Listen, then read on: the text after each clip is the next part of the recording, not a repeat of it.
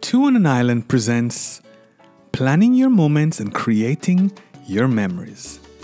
Let's compare the benefits of doing small, incremental, nice things versus one fantastic seduction.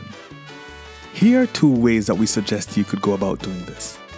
Let's start with small, incremental, nice things. We're going to title this one Birthday Week. For seven days leading up to your mate's birthday, you're to do one really thoughtful thing in their honor. Let's start with day one. Greet your mate at the door with a glass of wine. Day two. Serve breakfast in bed on a tray. Day three. Leave a classically written letter on good paper next to your partner's keys. Day four arrange a family and friends birthday Zoom video call. Day 5.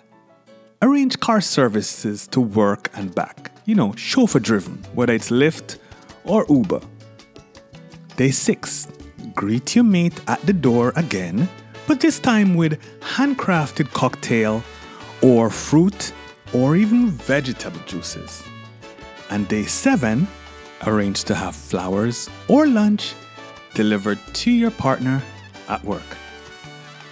Now, that was all about delivering your seduction in little drips, one day at a time for your partner's birthday. But how about planning one big, fantastic seduction? We're going to title this one Spa Half Day at Home. Let's start with the official invitation. Deliver the spa half day treatment in written form, meaning that the invitation has to be designed, printed on quality paper, and placed in an envelope. Now, remember to put an expiration date on it to get your mate to do it sooner than later. Next, let's find a suitable location at home that is good for all the things that you have to do. Now, I'd like to suggest the living room, and I'll explain why a little bit later. Next step gather all the things that you need to really make this a successful spa day, like a tub and Epsom salt. Epsom salt is wonderful for soaking tired feet. Next, get a pile of towels. You're probably going to have a choice of cold towels and warm towels based on what the client needs, right? Then, massage oil for the neck and upper back massages, right?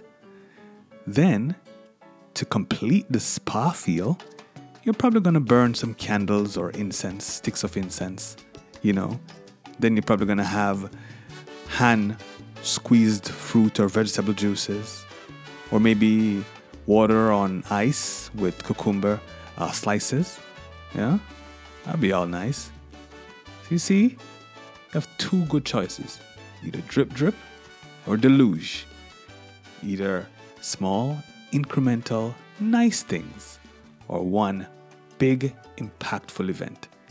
You get to pick, and your mate gets to enjoy.